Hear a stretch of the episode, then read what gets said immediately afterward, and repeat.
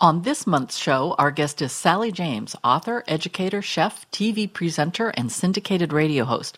We'll be talking with her about wine regions in Australia. You'll also get some great ideas on making this Valentine's Day work for you, and we'll give you updates on some closings and good things to come. It's all coming up on the Seattle Dining Show. Uh, right now, Sally's in my kitchen. She's looking in the gadget drawer. What What are your thoughts that come to mind as you look in my gadget drawer? Well, one of the things takes me right back to childhood with this lovely apple corer and slicer all in one. But I see from your gadget drawer that you must be a very precise person because you have quite a lot of measuring tools here. and little whisks and delightful things. But um, there's something here that leaves me a bit. It's sort of covered in little. Um, well, dare I pull it out and show you? Yeah, that's a meat pounder. But why the shape that it is?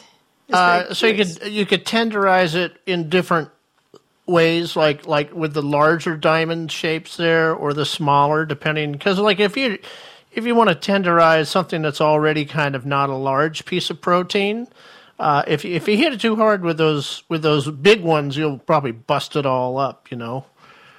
So Ah. Very curious. I've only ever seen the ones that are like mallets and you bang, bang, bang, Right. bang. But this is this looks very yeah, I think the neighbors still hear that when I'm working with that one.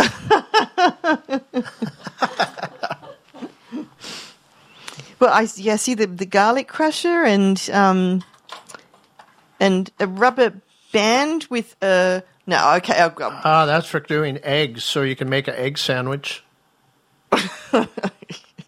It's a little circular frame, little circular silicone frame that she's looking at. and it sits in a pan. yes, it's in a pan, and then you put your your oil in or your butter or whatever, and then you drop your egg in.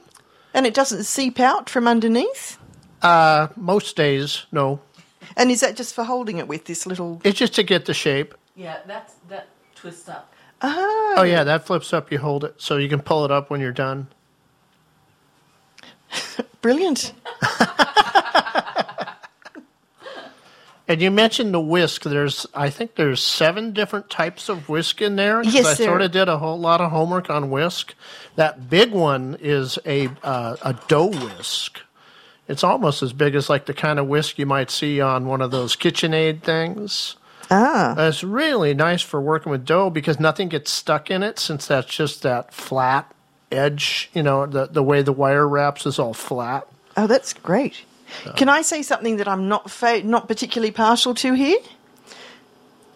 Because I'm Oh, from, the little tea. I'm from the land of tea, and when when I feel when you put tea leaves in one of these, it keeps the leaves all trapped together. Whereas I like to put them loose in a pot so they can all circulate and all get the surface area out. I find, Oh, and then you're running through a filter after that. yeah, you your tea- pour it that- out through work. a lovely tea strainer. Yeah, or you could just put a little less in there so the tea is looser instead of packing it. You could do that. The that. one I got you. I don't know. Connie wants to know where the one is that she got me, and I don't know where it is. Because it Uh, was- it's probably up at Salvation Army at this Sat point. I on don't. the cup, Okay, went down in it, so it, it, it had that space. right, right. All right. Well, you got the tour of the uh, kitchen. Now it's time to get the show going. Support for Seattle Dining and the Seattle Dining Show is provided in part by Queen Anne Olive Oil. Explore their huge selection of flavor infused olive oils and balsamics. Mix and match to create some unique taste treats. Take a field trip soon to the top of Queen Anne and experience oils and vinegars in a whole new way. Find more information at queenanneoliveoil.com. Hi, this is Ethan Stoll. Welcome to the Seattle Dining Show. Coming to you live from the Test Kitchen Studio high atop Queen Anne Hill, it is time for the Seattle Dining Show. Join us as we explore news about Northwest restaurants, take a look at upcoming events, discover new kitchen tips you can use at home, dive into great recipes, and much more. And now, here's your host, the senior editor, Connie Adams, and whoever else just happened to drop by today.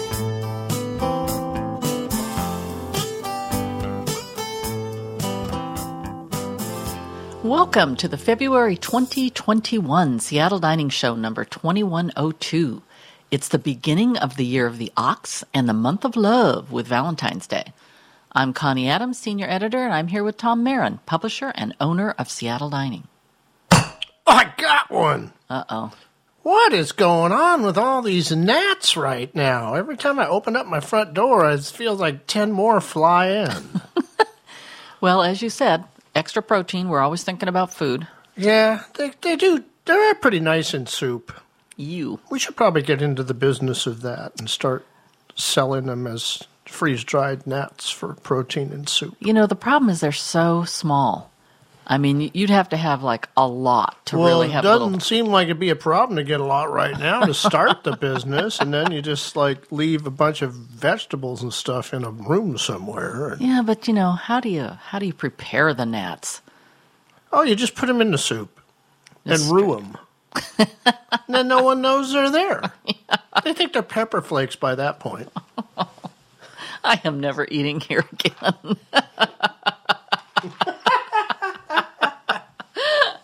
I don't know what else you've decided it would be good for me to eat.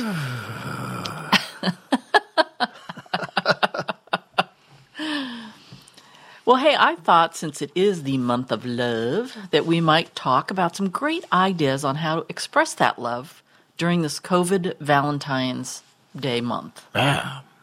So here's here's a couple ideas from me. Since you maybe can't be together, you could have Walmart deliver a lot of red food, heart-shaped things, red wine, and since it's Walmart, they probably have a red teddy bear or a red Matchbox car. You could just have them deliver it straight to somebody's house. You could just uh, like go and shop for all the leftover Santa stuff and just send them like red Santa jackets and Yeah. yeah. I don't know. You don't want them to feel like you're saying you're so fat you need a red Santa jacket, though. I don't know. got to be careful. You got to be sensitive. Hey, there's always Zoom dinners. You could uh, just, you know, make sure that you use the waiting room feature so your little brother doesn't jump in at a bad moment. I mean, That's what could go point. wrong? Or or just little brother doesn't jump in at a bad moment, not your little brother. Yeah, any little Hey, this is little brother. hey, I'm here for the Valentine's Day dinner. Yeah. I don't know who little brother is, and I didn't understand any of that. So Right, right. Well, you don't know who little brother is, but he's probably off somewhere, you know, jumping in from who Oh, yeah. knows, Oh, yeah. Kentucky or yeah, yeah, Zimbabwe. yeah. You don't know. You could um, drink and then text each other. What could go wrong there? I don't think anything. Nothing. You could create a say anything moment and play like your song outside that special person's window. You could dress up as his or her favorite food. You could even do like dress up as a hot dog and do take me out to the ballpark, you know. Oh yeah, where you can't go. It, it, it, explain to me. I mean, are there people that are doing like online dating but haven't actually met each other, and they've been dating online the whole COVID nineteen? I, I know some people who have begun dating online during COVID, and what they do is they just stay online for a while, and then when they feel like they want to meet, they meet uh, when you could at an outdoor dining place, you know, uh, something like that, where they where they're outside, Oh, okay. and then they decide, yeah, okay, I do still want to see this person, and they, you know, still keep in touch by phone, and and then you know, And then meet next again. week they're they're outside your window Dressed as a hot dog. song from a ghetto blaster. Yeah. Okay. Yeah, it ha- it could happen. It could really happen. you know, another thought is you could figure out who your partner's favorite chef is, have them make their specialty and deliver it to them personally, like leaving it on the front step, waving from a distance, wearing a mask. And we're thinking they won't mind you asking, and they're probably not that busy on. It's only Valentine's Day, Yeah, right? exactly. And and and money is no object. I so, know, yeah, You know, yeah, they're looking for stuff to chefs do. so- line up. Yeah, Set your prices now.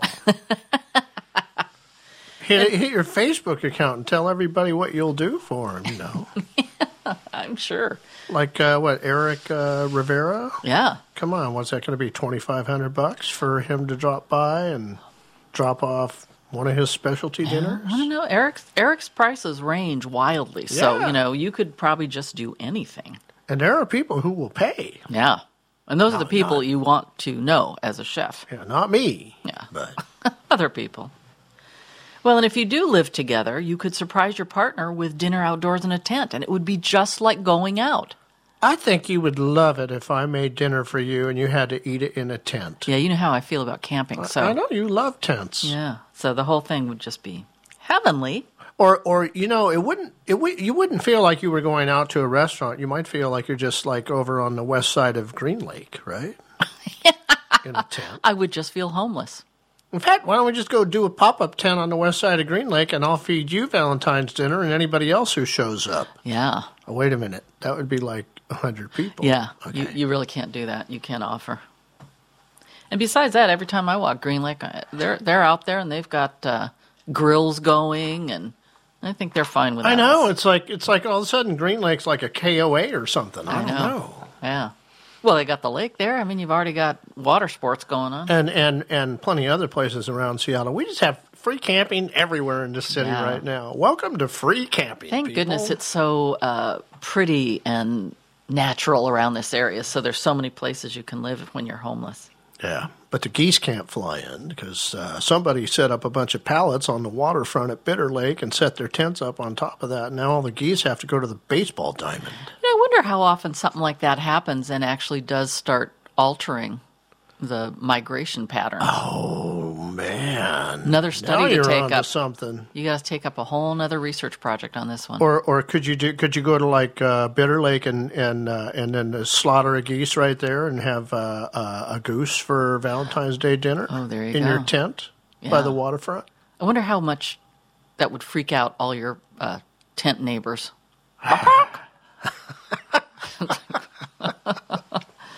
I don't know. Maybe not the way to impress your tent neighbor. I wonder how much it would freak out all the geese that knew that that was one of their brethren that is now your dinner. hey, they know. They talk. Yeah. All right. Any more great ideas for va- Valentine's Day? Oh, I don't know. You know, you just grab a tube of lipstick and go and put little hearts on people's rear view mirrors and stuff like that. I, There I you don't go. know. Uh, you know, you could just take the Walmart concept and just do your own dinner at home with everything red. You know, pepperoni and uh, Mama Lil's. yeah, Mama Lil, just some nice, nice Yeah. peppers, Out of season watermelon. Mm, tomato soup, yeah, there you go.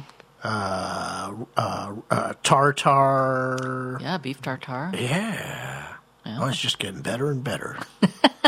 So many things to do. and we only have a few weeks. And that's why we call it the Seattle Dining Show. Well, speaking of that, do you want to talk about where we've been eating and drinking and what we've been making at home? sure. Uh, since I had so little to say in January, I thought I'd better go try some things. So we did get dinner from Tangerine Thai in Greenwood, and and it was fine. Um, I it, it didn't blow me away. It had a lot of really good um, uh, reviews and stuff, but it, it was pretty typically Thai. Yeah, it was just typical. And there wasn't anything super magnificent going on flavor wise. Yeah. So then one day for lunch, I went down to Elliott Bay Pizza slash Flame Burger, you know, because they have pizza and burgers. But what did I do? I got a gyro because I'd never had one there, and it was actually pretty good. Oh, I, I who knew, you know, that they would be doing gyros. I, I'm not crazy about their burgers; they don't have a lot of flavor. Even the ones with a lot of stuff on them, like blue cheese and stuff, it's still. Um, I like their. I get their pizza by the slice for Hmm. lunches every now and then, and and their pizza's pretty decent. But who knew about the gyro? So that was my going out thing. Have you had any? Did you have out? it in the Euro of 2020 or Euro of 2021? I don't It was the uh, euro of 2021 because that's yeah. where we're doing the show. Oh yeah, okay. Uh, where have I gone? Well, I went. Uh, speaking of Greenwood, uh, I went to uh, Maki, M A K I. I think that's how you say it. Uh, down there, uh, just above 85th, right off of Greenwood. Anybody who remembers where the old McDonald's used to be there, that's where Maki yeah. is in the back. And uh, I had some teriyaki chicken and uh, some nigiri, and it was pretty good. Pretty good. The, the the nigiri was fresh. It wasn't nothing fishy no, about it at all. The uh, teriyaki was pretty good. And then uh, I hadn't been over. We're going to stay on the subject of teriyaki here. Okay. I haven't been over to the Ichi Roll in a while. yeah. Up in Broadview. And I went in there and I ordered a teriyaki chicken with brown rice. Uh, cost me 11 bucks. And man, when I opened up the box, I think they did like uh, at least two, if not three, thighs of teriyaki chicken, Wow. And then the brown rice was, you know, it was brown rice. Mm-hmm.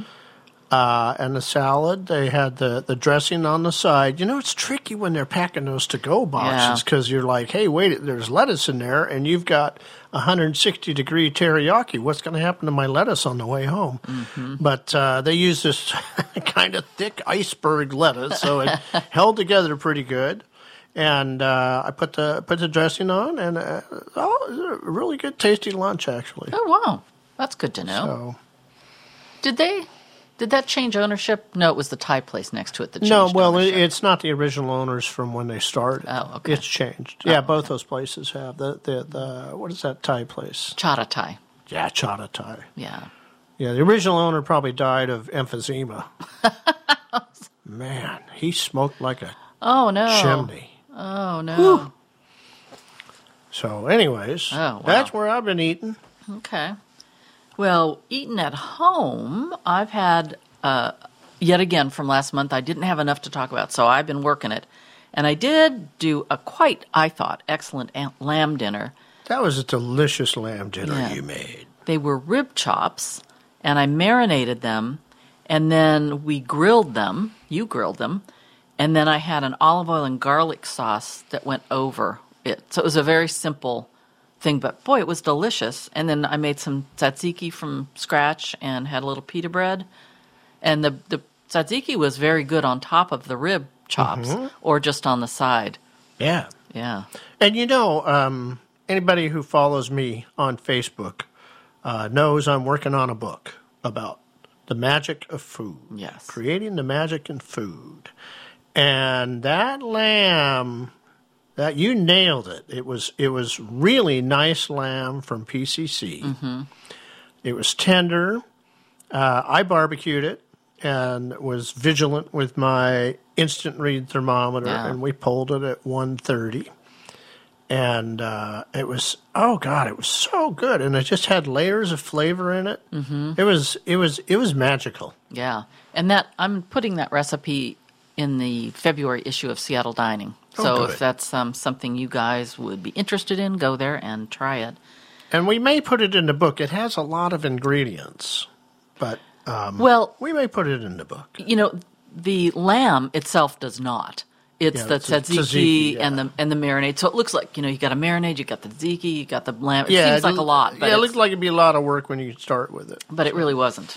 So And you could always make the tzatziki a, a day ahead. Exactly. Which would be nice because that's one of the things I cover in the book is is uh, the magic of melding. Yeah. Letting the food meld for a day. Let the tzatziki meld for a day. Let all that garlic and, and all that stuff come together as as one. Yeah, I will say that if that is your plan, think ahead, because the other day, I, the other night, I just wanted. I wasn't hungry, hungry. I just wanted a bite of something, and I thought, oh my god, I had like half a piece of pita left, and and that tzatziki, and it was like two days. Oh my god, there was so much garlic in there. It really, the Oh. garlic really comes out. So Oh. if you're going to make it and and let it meld, put maybe a little less garlic in because it will Uh-huh. Good idea. strengthen. That's a good point. And it's not that it was bad, believe Look me. at this. It's only the first segment of the show and the tips and tricks are Ah, they're flowing. flying. They are Wow. just flying. Also, uh, was there any tzatziki left after that, or was that it? Since it was a couple days old, I, I I ate most of it, and then the small amount was left. I got. Could I put that into ice cubes and freeze them?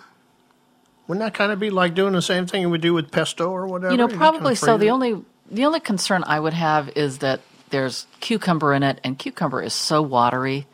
When it m- Oh, melted. I think it would get might get watery. Might get kind of funky. it would. I think it would just not be very flavorful. It would just be thin. Yeah. You know. Hmm. Yeah. All right. Well, And you know that's one of those things. anybody want to so- test it out? Just let us know how it goes. I think that's one of those things that's so fresh and wonderful that you don't want to have a lot left over. Well, you know, It's you not could hard to make. pesto, which has a lot of basil in it. Yeah. And it actually, but but I mean, at that point, it's pretty pretty ripped down. Yeah, it's not like the cucumber. I don't know. Hmm. So then, um, the other night, last night, I made an Asian scallop dish. That was mostly a good experience. Uh, to me, It didn't have the magic. I didn't dislike it. I thought it was okay. We both ate all our scallops. Um, I tried to um, put almond flour on it as a little crust, and I Mm-hmm. put some egg white on it, and it's still. I think almond flour doesn't stick So very you were well. substituting almond flour for panko flour. No, for cornstarch was the original Cornstarch. recipe, and I didn't want to use it. But I'm thinking panko would work better than the almond flour. Oh yeah. And the, and you can actually get organic panko. That's would what I thought you know I had what at else home. might work if you want to try this over again sometime is um, use coconut flour. Coconut flour Oh. is a lot thicker consistency and will will sort of bind to itself as opposed to the almond flour. Mm-hmm. Yeah. and it'd be more like using panko or or like using cornstarch. Yeah. and and then it's gonna you know crisp up when you put it in. Yeah. Yours you fried. Uh-huh. In uh, in in uh, what an inch of oil. I put five tablespoons in Okay. because I didn't want a bunch of oil. Oh, that's right. You did one side and then you did something and you flipped it. I did actually change that. I flipped it and cooked it and then took it out. It, it I had looked it up and it said scallops should be about 130. So I was pulling them at like 123 because I, then I was going to make the sauce and put the scallops back in. And scallops can go quick on you. I didn't want oh, them to get. Oh, you have to be careful, tough. and that's where that instant read thermometer comes in Yeah. handy again. Oh, it was- I was using it. checking them. Yeah, I was using it all the whole time. Yeah. So, Yeah. so it was it was good. It had soy sauce and oyster sauce, um, some chicken stock, black pepper. Uh, it, it, it, I didn't dislike it, as I said, but it didn't just wow me. And maybe maybe it is the Oh, it was the flour for sure. It was Yeah. the almond flour. It kind of caked up and and wound up on one side of the. Uh, yeah. You know, it was. so we'll try that again and and see. But that's what we do here, you know. We're, we we we take these recipes and then we flip them upside down because we want to eat healthier, and we have to learn along the way. And so, Mm-hmm. just talking to each other, we can kind of Yeah, get those more tips and tricks. exactly. Oh my god! They're coming out. So All right. Now, what about you? You've been cooking at home. Uh, Yeah, I, I had a hankering for sausages and peppers. So, uh, oh, and by the way, your scallops were uh, dry scallops that came Oh, yeah. from PCC. And I did have to special order them. I went to the Ballard PCC. Uh huh. and they only had wet scallops. And the guy in the seafood department did say, you know, it does make a difference. And I said, yeah, I know. And he goes, I can get them for you if you want them tomorrow. So, so I said, yeah, get them for me. Oh, nice. Yeah. That's nice to know. Yeah, You can go in and special order seafood and have it come in. And it was fresh. yeah, they were really fresh. fresh. Uh, so uh, I, I had a hankering for sausages and peppers. And so uh, As you often do. I did a little homework, looked up a couple recipes, then I crafted up my own, and went out and bought uh, a couple different types. I bought some pork sausage and some chicken sausage, and uh, got them back home. And lo and behold, bingo on the first try! I got a really delicious dish. Uh, later, I made the same thing for you, but mine also didn't. It, beyond just the the uh, it was it was it was sausages and onions and peppers. And I know you don't like peppers, so I made yours just with the onions. But uh, I used uh, grass fed butter instead of using any kind of oil in there. And man, I was it was satisfactory. And I have to say, sausage, a sausage dinner, when someone says that to me, I get kind of like, oh, okay. Because it just doesn't excite me. I, I was not looking forward to it particularly. Mm-hmm. And it was really good. And most of the recipes I came across, they were barbecuing the sausages, and I just I just heated up the pan, and right from the get go, I put all the ingredients in the pan as it was warming up, so I could coat everything with the butter as it was melting. Yeah. And so the sausages were cooking the whole time. I think the total cooking time was about twenty minutes. And um, just about the time those onions caramelized nice was the same time that the sausage hit 160. Yeah. Yeah. So what could be better? Yeah, if I was was going to make it again, what I would do is uh, I'd cut away that exterior tube on the sausage Mm-hmm. after it's cooked.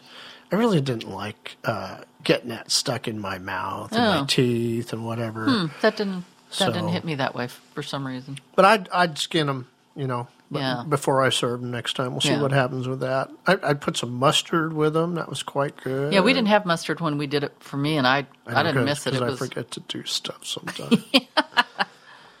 well, you had had another. I had win. another home run, didn't I? Yeah. The Moroccan chicken. Yeah. Uh, and what got me on this was I was thinking the other day about um, when we used to go to Serafina, they made a Moroccan chicken, but their chicken was based on not only Morocco, but Morocco has always been a big spice trader and trader of goods with southern Italy. And so uh, years and years ago, Dylan Weirden came up with a recipe that incorporated some bits of, of South Italy and then Morocco. So you had those spices out of Morocco, but you had uh, what was the green that was in this parsley Yeah. and and pine nuts. Yeah. And oh my God, we, we, we used to love that and dried fruit. So then uh, I just again I went online, looked up several different recipes, some from reputable sources, and uh, and then I took uh, what I had thought about with Dylan, and I crafted up this thing, and oh my God, first try, home run. So uh, that one will will publish soon as well. Yeah. And it is more than 10 ingredients because that spice blend is about Yeah. eight ingredients all on its own. Yeah. But you, you get those pine nuts, you toast them up because that's part of the magic is toasting those nuts. But you know what? You actually used almonds because you didn't have any pine nuts. Yeah. yeah. And they and they were toasted, but they were delicious. yep. Yeah. So listen, I have a funny name story about Dylan. It's really Jordan because it's G I O R. I know I kind of screwed it up when I said Yeah. it on purpose because I wasn't sure. Oh, okay. So so there's that. But then I was looking in the old KCTS chef cooks books at stuff, and there was a recipe from him when he was, uh, I think, I think it was when he was at Serafina, Yeah. and he, it was listed as Dylan Gordon. It was like, wow, this poor guy. Somebody thought the GIO was. Uh, A mistake, some kind of a typo. yeah. when I was a little boy, I used to have those GIO doll. Oh, no, those were GI Joes. Anyways, you know what? Uh, we're going to take a break right now, and then when we come back, we're going to talk about some wine we've been drinking. We've got some news bites, we got the calendar, and all kinds of stuff. Excellent. We'll be right back. Support for Seattle Dining and the Seattle Dining Show is provided in part by Salty Seafood Waterfront Restaurants. Visit them on the water at their Alki, Redondo, and Portland locations. Hi, I'm Carly from Tacoma. When you're visiting Tacoma, I recommend going to Fujiya for sushi. Hi, this is Chef Bill Raniger from Duke's Chowder House, and you're listening to the Seattle Dining Show.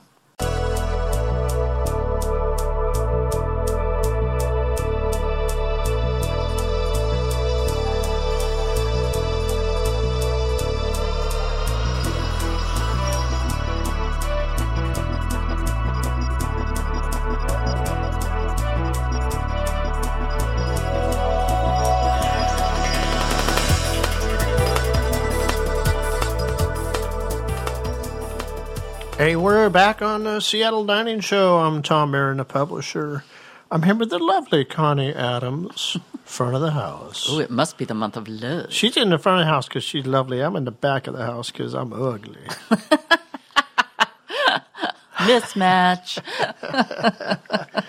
Anyways, uh, that first segment ran a little long, so we cut out the wine part. So here we are back to wine about wine.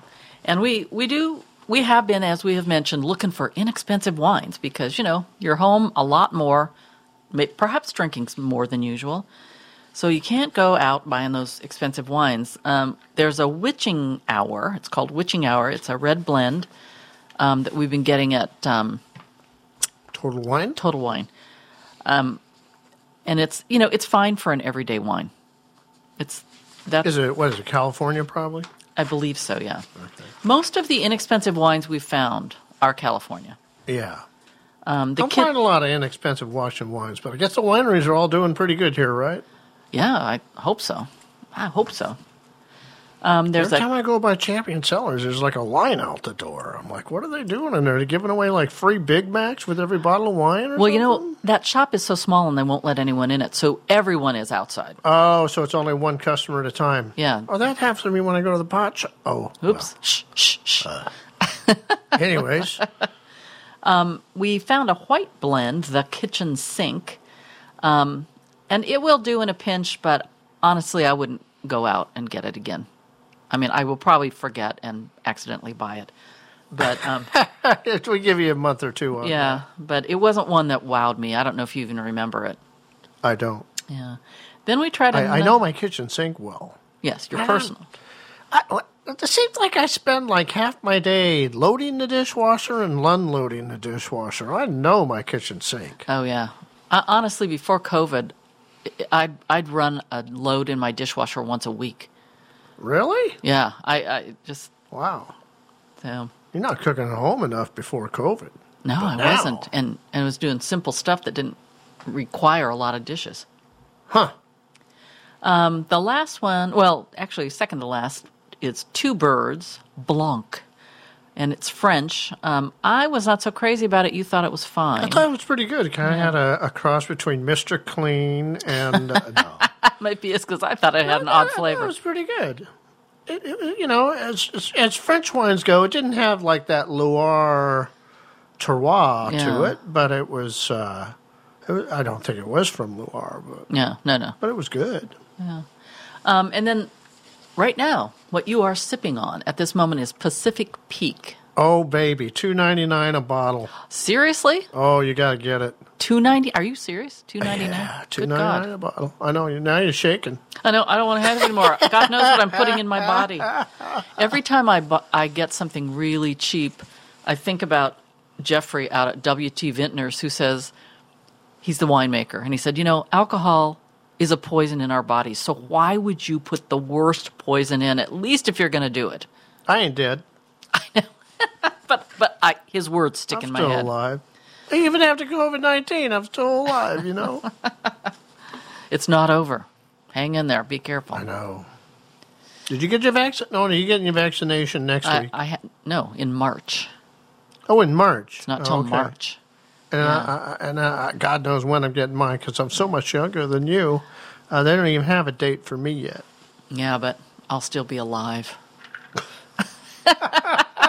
And I'll be I'll be going out with my Pacific Peak wine. Yeah, exactly. The poison. All right. Shall we talk about news bites and what's happening? yeah. Um, just as a reminder, you can always keep up with our news bites. We we add them as we go along, so you can read the column at seattledining.com under news bites. Uh, Rubinstein Bagels. It was a pop up and delivery kind of thing.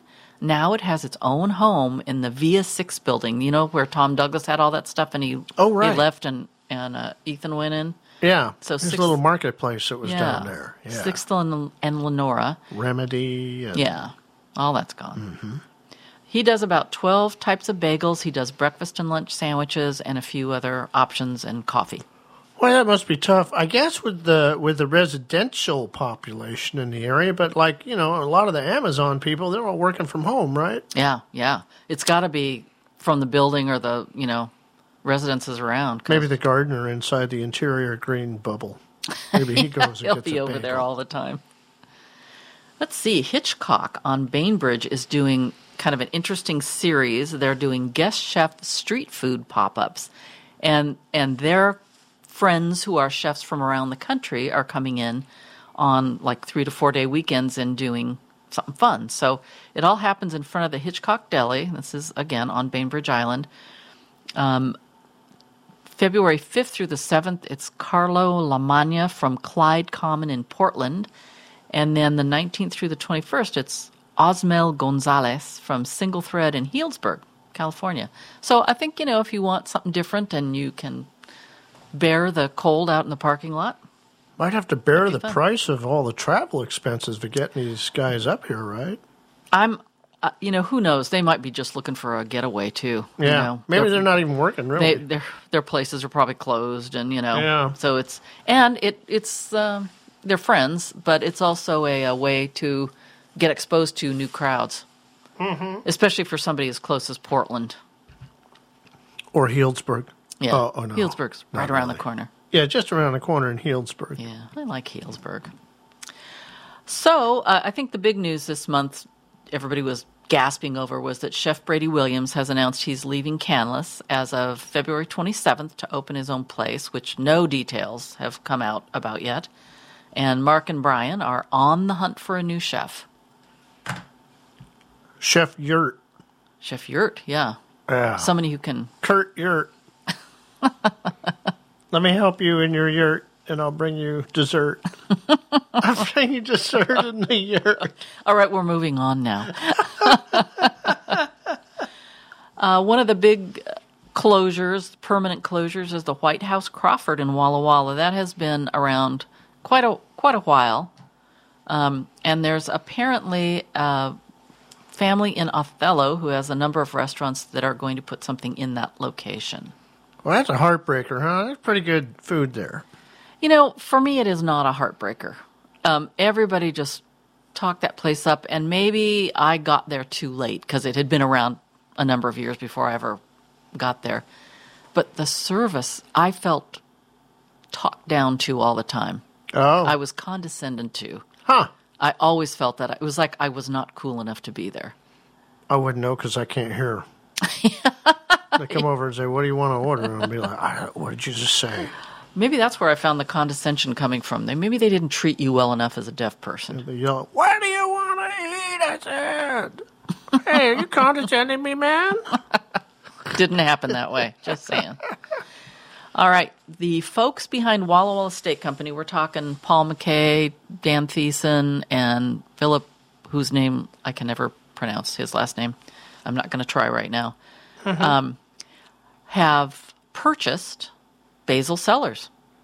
And they're going to operate it as a lodging spot. They have a bunch of plans coming up. Nothing has been announced. So keep an eye on that. I think it's going to be a really interesting thing. Now, can you talk about Andrae or not? Uh, you know, I didn't put that in here. I guess we didn't talk. He's he's moving. Yeah, so From the- Andrae's kitchen that was in the gas station, Yeah. but everybody was crazy about it. Yeah. Is uh, going uptown into downtown, Yeah. where the old Olive Marketplace. Marketplace was. Yeah. So all kinds of stuff going in in Walla Walla, Yeah. going on in Walla Walla. In fact, if you were thinking about doing a field trip to Walla Walla after all this nonsense ends, uh, watch out for these things. Yeah, it's gonna be interesting. It's gonna be good. Yeah. Um, the other thing that's going on with the folks behind Walla Walla Steak Co. is that they have finalized placement in Woodinville. So, you know, the Walla Walla Steak Company is in the historic train depot in Walla Walla. Mm-hmm. Now in Woodinville, they're going to be in the historic schoolhouse number 23. So they're kind of keeping that But that's not the same schoolhouse that's in the Hollywood No, district. no, no, no. It's over pretty pretty close to when you get off the freeway and come dropping down into Woodinville. Oh, I know where you're talking about. Yep. Yep. Yeah, and there's going to be a Crossbuck Brewing tap room there as well. It's um, two floors. They're going to have the restaurant, the bar, an event event entertainment space, and they're looking at a 2022 early 2022 opening. Wow. Yeah, they've got lots going on. Then it's kind of sad the Wandering Goose on Capitol Hill has closed permanently. Um, Where will we get our biscuits and gravy? Well, good news for you. You can get them up on Capitol Hill because the biscuit recipe actually belongs to Chef Mike Law, and he is the chef up at Rapport. Oh, And they do breakfast and coffee, okay. so you can get those biscuits there. And Heather, that owned the Wandering Goose, still has the Tokeland Hotel, which Mm-hmm. is uh, uh, Washington State's oldest hotel. Yeah, she and her husband. Oldest, uh, one of the oldest dining facilities in the state. There's always, you know, what's the oldest place to eat at? Well, one's a tavern, one's a bar, one's a hotel. Yeah. So there's various ways that works. Yeah. Cafe to cafe. Oldest place to eat. Uh, well, we had the Tokeland on the cafe. Oh, did we? cafe Oh, good. year, yeah. Good, good, good. So Another closure from Seattle is Lecosho. That's been there quite a while on the harbor steps. That has closed permanently. you would think with the residential population at the harbor steps they would have supported it, but maybe there was another reason why they went. Well, yeah, and there's certainly, I don't know if they were able, you know, if they were allowed to put tables outside, but it's, I don't know. Maybe they weren't doing takeout. Maybe, Maybe every time they put a tent out, the wind blew and blew it across the street. It smashed Down into the water. bus or something. I. Yeah, I hate it when that happens. um, and then in Washington, as of January 22nd, they said that if a restaurant has full roll up doors, they can seat inside at 25% of capacity. So, like Pocaccia, the new Pocaccia, Bogacha, jeez, Pocaccia on Mercer Island is going to is doing that.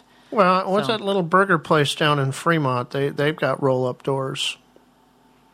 I don't remember the name of it now. Are you talking about the place with the grass fed burgers? And, Yeah, they got grass fed. They got Yeah. all kinds of burgers. yeah, yeah. Um, They you need named a it after you the need a burger. You need a burger. You need a burger. That's it. yeah. In so the yeah, radiator shop. Yeah. So hopefully, you know, we'll see some of that going on. And then my last item, um, just like Did you see him putting roll up doors in Canlis the other day? Yeah, right out, right by the yurts. Those guys, they don't stop at anything. so my last item is is like dessert. It's Molly Moon, who now is serving a warm brownie sundae available in all shops, and that you pick the ice cream and the topping for the brownie. And they're also doing hot cocoa, which is only available at Queen Anne, Wallingford, and Bellevue locations. or your own home if you want to make it yourself. Yeah. And uh, they're using some uh, Theo dark chocolate and the hot yeah. cocoa. Yeah, the seventy percent Theo dark chocolate. So with house made marshmallows. So Ooh. So I don't know how to make a marshmallow. I guess I should get a bunch of white stuff and goop it together. yeah, huh? a lot of sugar. I'm thinking. yeah. Yeah, yeah. Huh. All right. Do you want to take a break, or would you like Uh, to? let's head go to the calendar because you don't have a whole lot. Although Yeah. I know online you, you probably have all this stuff itemized. Yeah. Uh, basically, uh, we're just going to tell you today. Valentine's Day is a Sunday this year. A lot of people are doing stuff for the weekend. There's a lot going on, of course, mostly takeout. There's some outdoor dining as well.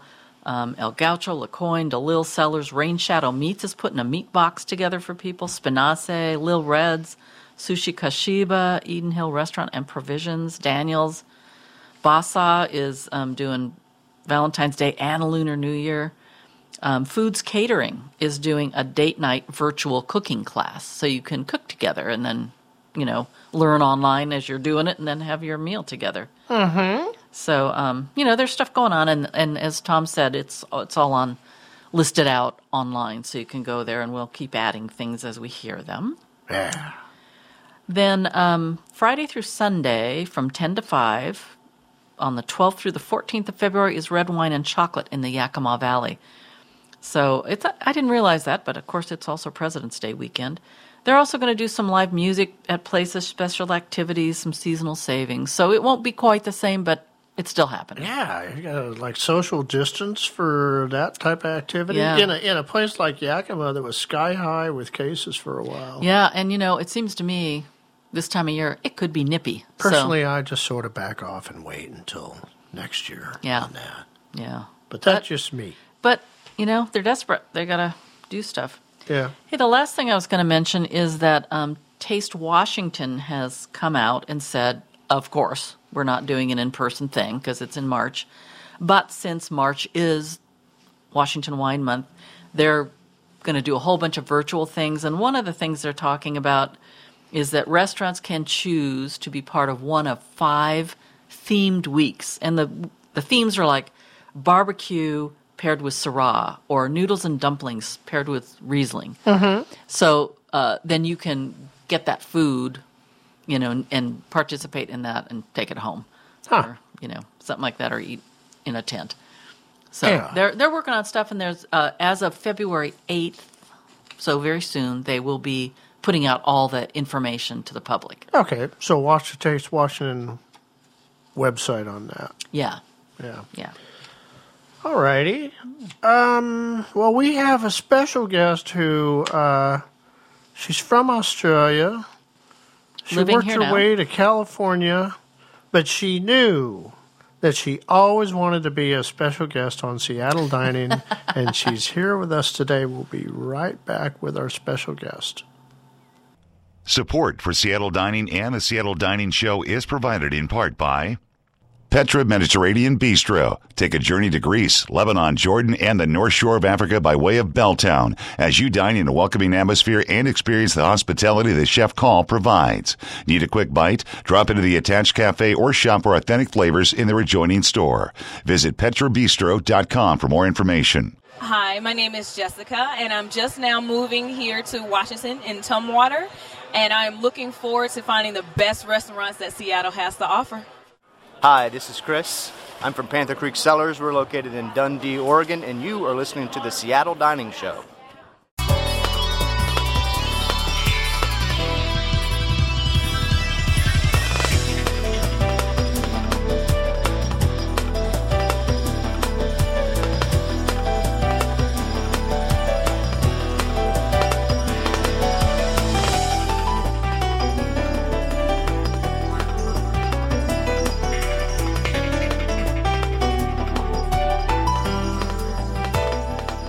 We are back on the Seattle Dining Show. I'm Tom Aaron, the publisher. I'm here with Connie Adams, the front of the house, and the senior editor.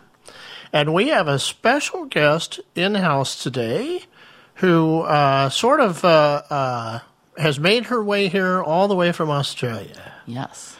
Tell us all about our friend Sally James. Excellent. Sally, welcome. Thank you for having me, Connie. Absolutely. And Tom. Sally's an award winning Australian chef who is an uh, ambassador for Australian food and wine and known for food and wine pairing, health, and creativity, which is, of course, all the things we love.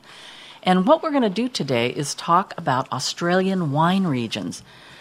And one of the interesting things to me is it, always, people are always talking about it like it's an emerging wine region, a new wine region.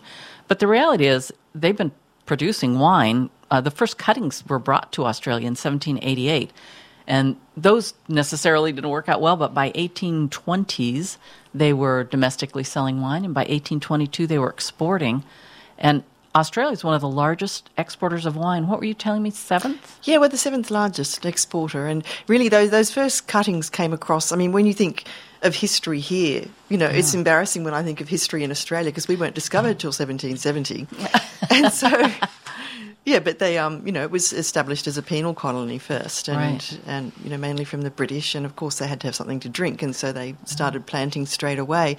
And really, the first regions in Australia that um, started to gain any success were the Barossa down in South Australia, the Yarra Valley, which is just out of Melbourne, and the Hunter, which is just a few hundred miles from Sydney and um, all which have you know now producing world renowned wines. But that's just the tip of the iceberg, really. Yeah. Well, let's talk about some of the things like what are the major wine reason, regions and what what types of wines grow best in each region?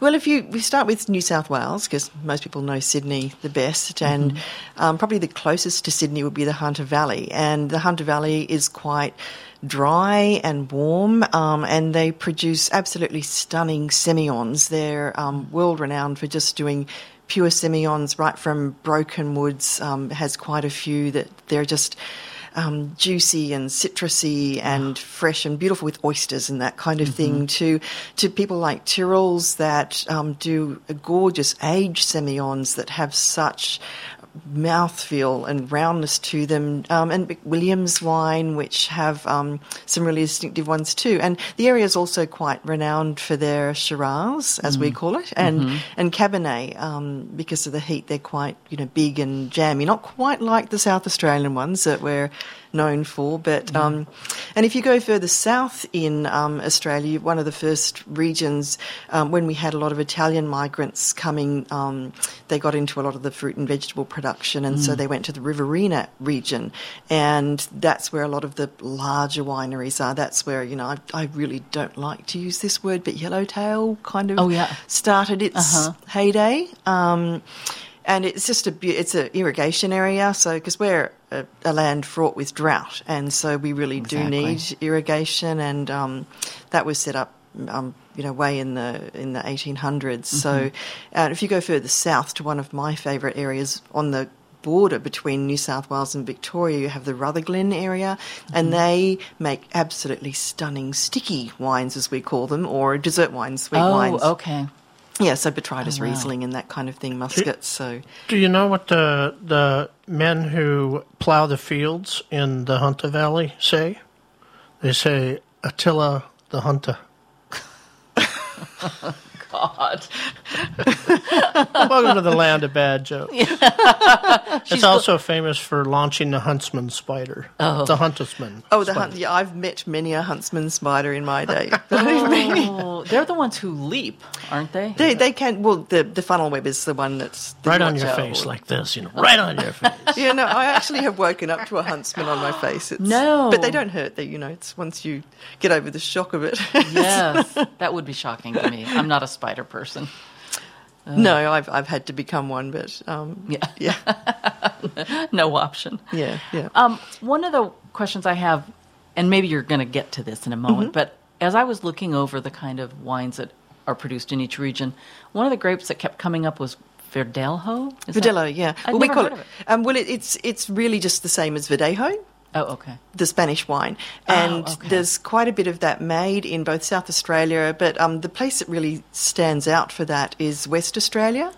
And um, the Moondah Brook, for example, make a beautiful Verdejo, and it's it's it's it's so beautifully lush and soft. It's very food friendly, but it's got some nice vibrant acidity to Oh, it as nice. well. So it's really one to look out for. But it is it is the same as Verdejo. Um, Okay. From we we've done a lot with bringing because of we're a land of many many immigrants. So you'll find a lot of German varietals, particularly from the Barossa Valley, where a lot of the Germans actually went. Like Bethany Wines established their wines in the 1850s, and it's still family owned, fifth Wow. generation down, and. So you'll find, um, you know, Gewürztraminers and Rieslings, and but one thing um, I think Australian Riesling are becoming quite famous around the world, from say the Clare Valley in South Australia and the Eden Valley, um, which are a little bit cooler than the classic Barossa or McLaren Vale or Adelaide Hills, and their Rieslings are minerally and a bit steely and bone dry Oh, wow. and just so food friendly. They, um, we do have some that are slightly off dry, like the more Alsatian German style, but classically like the Pewsey Vale or.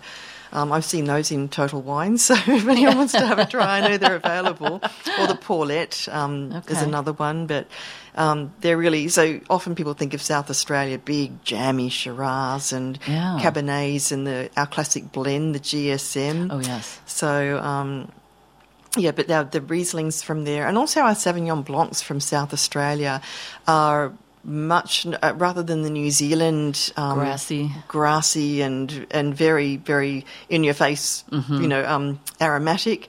Ours are more like the Bordeaux style, Hmm. um, and same as our Chardonnays. Um, our Chardonnays at one time, a lot of American oak, really oaky, buttery, but as tastes have evolved in Australia, and, and our winemaking industry is very experimental um, like our chefs, really, because we we don't have strong traditions, so we tend to wander around. Do it feels good? Yeah, yeah. So um, our Chardonnays have really become way more white Burgundy style Oh. than you know your big, um, say, Californian style Yeah. Chardonnays. Yeah. And then if we go slightly to the left, via Coonawarra, which was another very Oh, famous area that's um, just sort of bordering between South Australia and um, Victoria.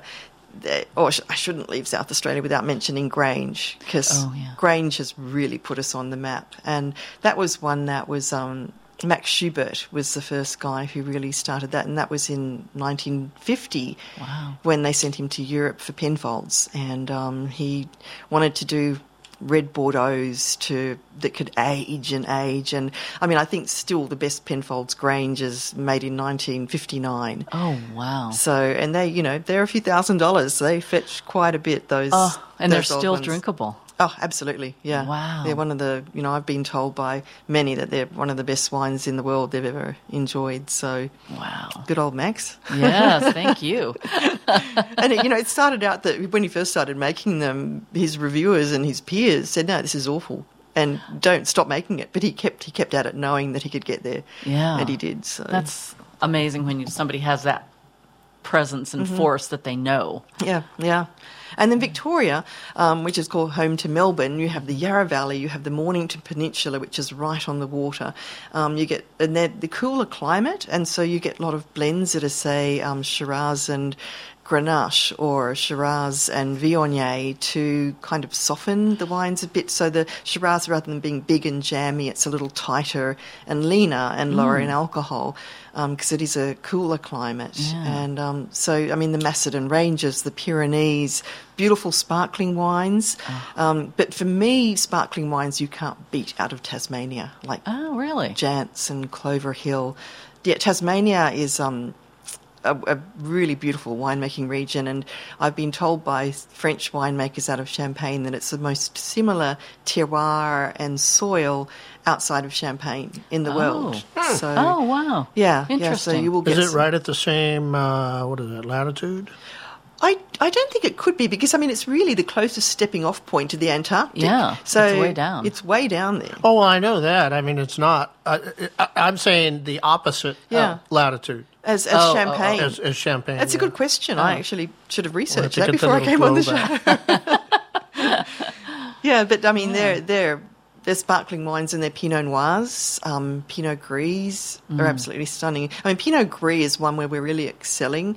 Um, there's one area that's actually just a, a beautiful area to visit called Orange, which is outside of Sydney, about three hours, and it's probably the highest elevation wine region, Oh, and it's really up and coming. And their Pinot Gris and their rosés from there are. are just just divine. So Are there a lot of rosés in Australia? yes, we we Oh, we caught the trend. We knew what would sell. it's a rosé kind of day everywhere, isn't it?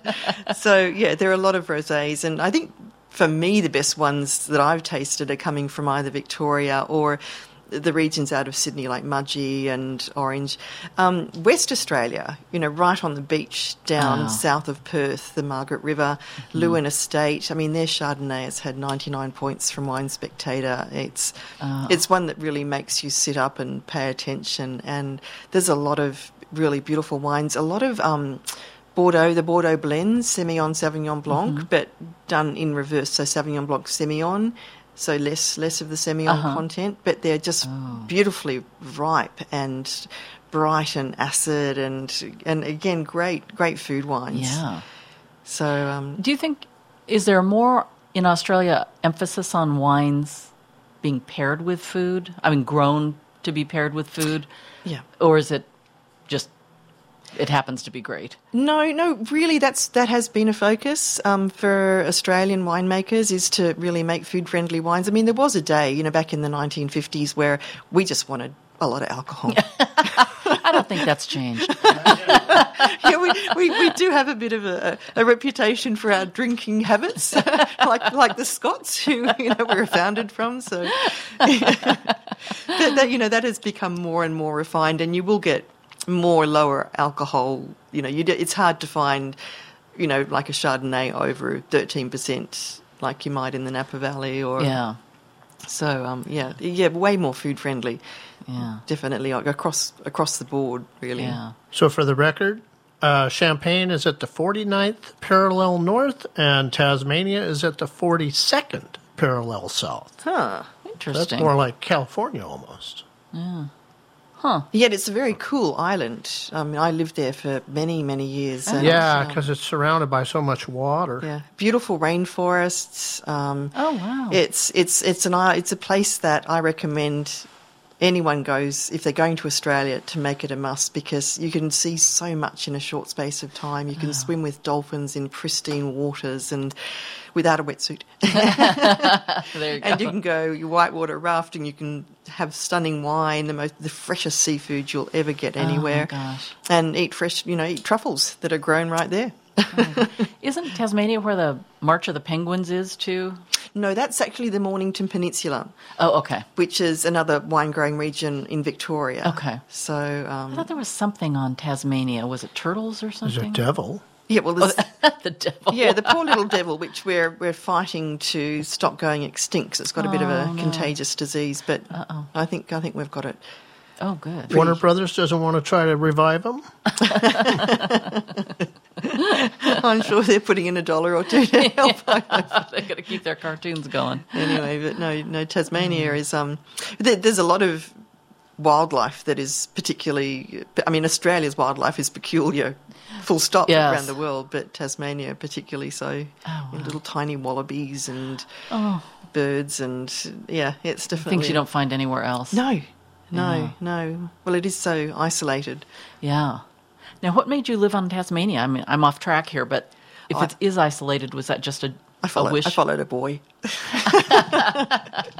as we tend to do. But once once I got there, um, I started working for the Heart Foundation, doing you know all their education on healthy eating and nutrition and that kind of thing. So I got to see a lot of the island, going around talking Oh, to yeah. schools and groups and doing a lot of recipe development with all the local ingredients and it's given me a you know some of the best um, farmed salmon practices um, and ocean trout that you'll see in the Oh. world and just pristine waters and people that really care about their environment mm-hmm. and it's the same for the winemakers there there's um, there's such history, and it's a very Dutch island. There's a lot of um, Dutch settlers there that has sort of stayed as the backbone Oh, okay. to Tasmania. So you'll get very honest people there. yeah, yeah. Wow. So interesting. yeah, yeah, it is. So, so those, those are really the main wine growing areas in Australia. There's many more. I mean, in Queensland, which is more the, tropical, um, on the Granite Belt, which is the southernmost point in Queensland, you will get some really um, bright but high alcohol Sauvignon Blancs that, um, you know, they're they haven't really made it anywhere except locally, but hmm. they're you know they're getting there. Yeah. But they've got so much else to offer that isn't wine. So Well, and there's so much in the southern part of the country. Why you don't have mm-hmm. to do everything? no, no, it's like you know why buy wine from Florida? I don't know. Do you have grapes in Florida? I don't think so. it seems interesting. It seems like I mean there'd be a lot of warmth, but I don't. Maybe it never cools down enough at night to really. And there's not. I'm no expert on Florida, but it doesn't seem to me there's a lot of um, height. You know, there's not mountains or Yeah. hillsides or. Well, that, that's something that Australia. I mean, we do. You know, we ski and we have snow, but I think our, our highest mountain is Mount Everest, which is what seventeen hundred feet. Should I say? I think so. You know, we don't have Mm. not huge, mountains and huge elevation, um, but we do have a lot of areas that do get really good warmth during the day, but cool nights, Mm-hmm. which allows for some really nice refined wines. And and we do have a lot of um, European varietals that are really getting, you know, Roussanne and Marsanne. And Mm. if you look at d'Arenberg, who are in McLaren Vale, um, Chester Osborn is incredibly experimental, and he's got some beautiful blends as well as some really pure Shiraz and Sauvignon Blanc, and the quality of those wines. And it's interesting because it's warm climate, but it's on because it's right on the coast. You get the beautiful ocean breezes that help, you know, keep it on the vine a bit longer. Yeah. So I w does the changeability of weather ever become a problem? I know one of my brothers used to live in Melbourne, and we would go out for a walk after dinner and said, you know, it can change immediately because it's so close to Antarctica. All of a sudden, it can be very cold or windy, and Well, that, that's Tasmania. And that, when I, I moved to Napa Valley, that was something that I found quite curious to have a whole season with no rain because we really don't have that. You know, we have Mm-hmm. summer thunderstorms and, you know, vineyards survive. And yet, when it rained in summer once when I was in Napa and everyone's in a mad panic, what are we going to do? You know, and I thought, oh, it's not, you know, what, what's so unusual about that? But we do. Yeah, we do. I mean, we get and we get droughts. We're fraught with droughts. So and fire. That's oh, last the year's fire fire. has been terrible, So that was pretty devastating on the wine industry. Last Yeah. year's fire. and the same thing's happening in Napa. Yeah, it is. So yeah, it's, it's um, so harsh. a changing world we live in. Yeah, and you you have to adapt. I mean, So, do you uh, you stay up to date with what's going on with Australian wine now that you're living here on the? Yeah, I try to um, because people are always asking me, and you know, as much as um, you know, my work before COVID was mainly going to trade shows representing Australian food and wine, and going and visiting restaurants and taking samples of seafood and that kind of thing. So I'd, I'd have to really step, but it's it's hard because it is evolving, and there are new wine regions popping up all the time, and. Um, So And it's not a quick jump, you know, back. No, Let's go for the weekend and see what's happening. no, no. I try to get back for a month every year because you know my dad's getting on too, and so Yeah. So the reason I ask is because about ten years ago, um, I went to a wine tasting down at Canlis, and there was uh, they had a, uh, several Syrahs open from uh, either Washington or California, and then they poured a Shiraz Reserve out of Australia, and it was it just was awesome. And you know who made it? Yellowtail. So I know. I'm just wondering, are we ever going to see that come back around? Because it's kind of not been available to us in the states. It was the reserve, and, and the regular yellowtail is not anything No. to write home about. I, you know, that's a really good question. I, I couldn't answer that. I, you know, maybe um, someone bought it all up and they're not making any more. But, you know, unfortunately, Yellowtail hit a market that said, yep, this is drinkable and it's an incredible price point. And it's really been quite damaging to the Australian wine industry because it's made people think, why would I pay more than $10 for an Australian wine when I can get Yellowtail? And, and not realizing that we have you know, wines that, you know, like the Leeuwin Estate Chardonnay might be 80 or $90, but it's worth every cent. It's so stunning. And mm-hmm. so, you know, that, that's been a bit difficult for us. Yeah. Isn't it funny?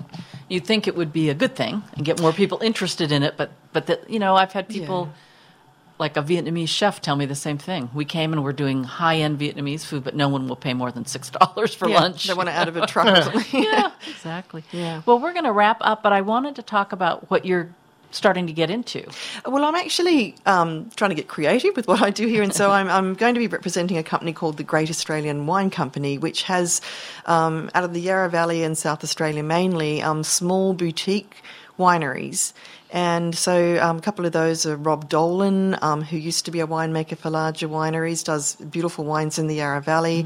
Um, Bethany, which is one of the most historic ones in the Barossa Valley. Um, Paulette Estate, which is in the Clare Valley, which does this, the beautiful Rieslings that I was telling you about. So I'm just starting, so keep your eyes out. And, and you can get it off their website and buy, Okay. Buy the case as well.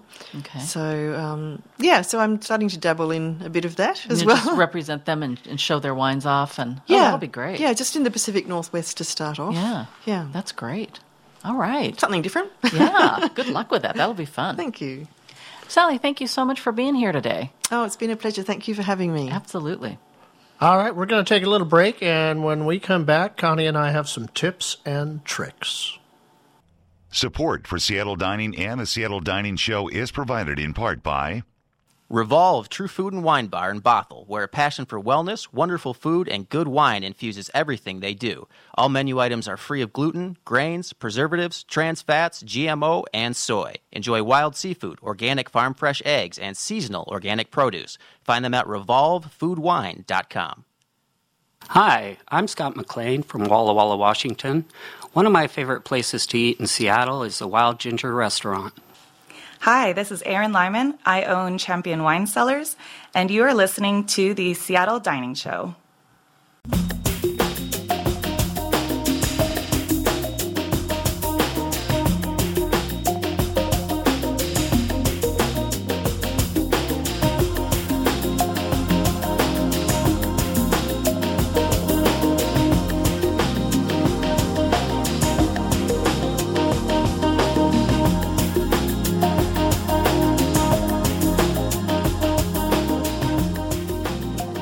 Back on the Seattle Dining Show. I just want to thank Sally James for dropping in today and talking with us about Australian wines.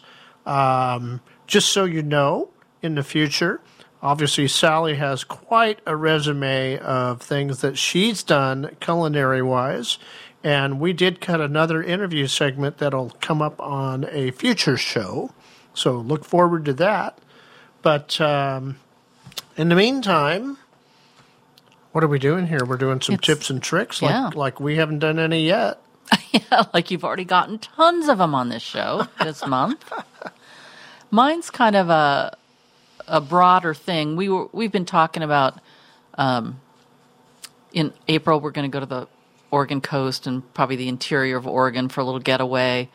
And one of the things that has come up, Not the interior of an organ, Not just the or- interior of Oregon. Oregon. Am I not pronouncing my words correctly? I just want to make sure people, you know, like- guys like me are listening, and we can't hear Yeah. too well. Well, there are people who love organ meat, so I, you know. I just want to clarify that, like butter. no, I'm going to move on like I didn't hear that. Uh, but but as your uh, things open up and you're thinking about going someplace for a little getaway, remember to do a little homework before you go because there's a lot of places that have closed. Oh yeah. There are going to be new places that you might want to check out, but you need to know they're there. Mm-hmm. And uh, also, you want to check to ensure the places you really love are still around. I, I talked to a friend recently who was the one who turned us on to a couple of really good places in Newport, Oregon. And he said, Oh, you know, they're both gone. And neither one had anything to do with the pandemic. They were closed like in January or late late 2019 or something. But um, you know, that would have been if we had gone. We're going to Newport. Those would have been places I would have really liked to go again, Yeah, and that would have been a disappointment. So do your homework. definitely. Can you imagine all the books that are out there right now with Oh. list and list of restaurants and you know, like I, I've been using a guide for Oregon to plan out our trip and and probably, you know, a certain percentage of those restaurants are gone. Yeah, and yeah. they won't be coming back. So, so yeah, even if you have good guidebooks, uh, you know, even even something like a current AAA guidebook would Yeah. be uh, it'd be tough. Yeah, it's it's horrible. All right, well, uh, that's a good tip. And my tip is, uh, I think we talked a while back about I was shopping for knife block. What I got? I got that thing for like a buck and a half or something. Beautiful uh, Queasy Pro. I didn't get queasy when I bought it either. Queasy Pro. it's a beautiful knife block. It's got everything I wanted. But anyways, beyond that, uh, there may be ways you want to cook that you haven't experimented with yet, and it could be a little bit pricey if you're going to buy new gear. But um, you know, if you're in a secondhand store and you see a sous vide for five bucks, buy that baby. Take it home and learn how to cook sous vide. Uh, it'll give you a chance to see if you like that style of cooking. Um, something like the Instapot. I'm not Mm-hmm. really a big fan of them, but they're out there, and there's a lot of them in uh, in uh, uh, you know secondhand stores Oh, now. interesting. Uh, obviously, there's lots of crock pots, which is sort of the predecessor. Mm-hmm. Uh, I have a, a, a nice multi cooker here. Uh, multi cookers are really cool because they can run in cycles. So there's all kinds of cooking that maybe you haven't tried doing yet, and you know it's an investment to get that that perfect piece of equipment. Mm-hmm. But if you can give it a try for five, ten, fifteen dollars, why not? Yeah. After all, it's the pandemic. Yeah. Have fun. And then later, if you don't like it, sell it to a friend and say, This was really cool. I'll sell it to you for $50 and make some money. Oh, yeah. I'm a good friend. a good friend. All right. It is time to wrap up our February show. Thanks for keeping us company today or whenever you're listening. And if you're not already a subscriber to our online magazine, it's free to do so. Just go to seattledining.com and click on subscribe free. All right, folks. Well, you know, things are getting better out there every day, and uh, we're going to get back to normal here. But uh, in the meantime, however you do it, we want you to dine well, dine often, and dine safe. We'll see you next month. See you next month. Thanks for listening to another edition of the Seattle Dining Show. This program is a copyrighted production of Mix Media and may not be reproduced in part or in whole without written permission of the legal owner, all right? However, feel free to share the link with all your friends on Facebook. Studio equipment for this broadcast was purchased locally at American Music of Fremont Icon. The views and opinions expressed on this show are exclusive to the host and guests and do not reflect those of former employees of Bill the Butcher, the Surrogate Hostess, the Beeline Diner, Louis Chinese Cuisine, the Doghouse, the Five Mile House, Charlie's, the Twin Teepees, Ocean Air, Benjamin's, the Madison Park Cafe, or any other lost Seattle icon. Subscribe free to our monthly magazine online at seattledining.com. And join us next time for another edition of The Seattle Dining Show.